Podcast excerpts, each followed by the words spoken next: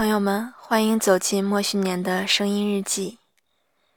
二零二二年八月的最后一天，前几天有朋友借我三千块钱，当时说的是月底还，于是今天看到已经是八月三十一号最后一天了，就想办法想着比较有礼貌，又不是很刻意的去。提醒他一下，就编辑了一条信息：“圆圆，月底了，我要来暴力催收了。”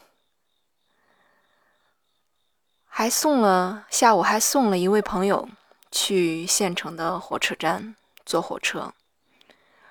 当时我们去的比较早，离火车出发还有一两个小时。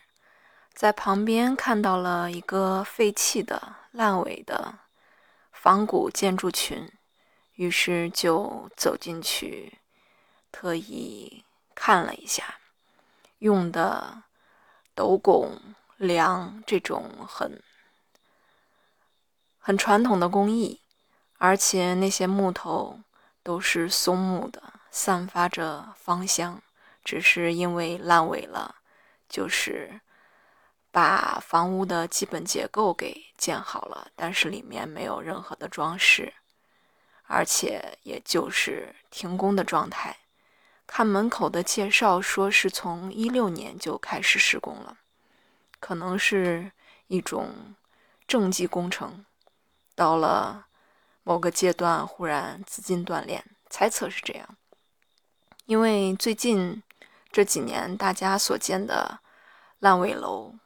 包括 B 站上流行的骑行穷游的那些 UP 主们，他们经常住在烂尾楼里面，所以大家对这些废墟、景观式的东西已经见怪不怪了。接着我们走出来，就在说，如果政府部门把这个烂尾的仿古建筑群给拍卖给当地的。村民让每个村民自己去把内饰给装饰起来，不管是自己在里面做生意呀，或者是，或者是就干脆在里面住，其实那也是一种当地的村落文化。当然，这只是一种玩笑性的想法了。我们又在亭子里面坐着看天上的云。然后下午送完朋友，我就自己回了家。晚上再看索罗斯自传。这一段时间，近一年以来都比较痴迷于索罗斯这个人，比较痴迷于他那种抽象的思维。因为我本身是一个极度抽象思维的人，脑子中几乎没有什么画面。脑子中几乎都是一些意向性的东西、直觉性的东西，所以，呃，有幸了解到索罗斯也是大概这么一个思维的人，就开始看他的书，希望在里面去不光是认识他，也希望能认识自己，有所在思维上突破，或者是。提升的方法，因为索罗斯是一个，据我了解，了解事情的，是一个能知前因后果的人。其实，在古代中国也有这样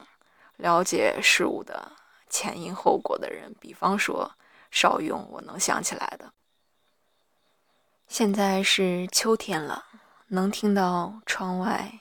蛐蛐的叫声。不知道话筒能不能把这个声音给收录进来，因为自从这个夏天开始以后，每天每天在录书的时候，为了不录进去杂音，也不开空调，也不开风扇，紧闭着窗户。但是如果以后能更新这个。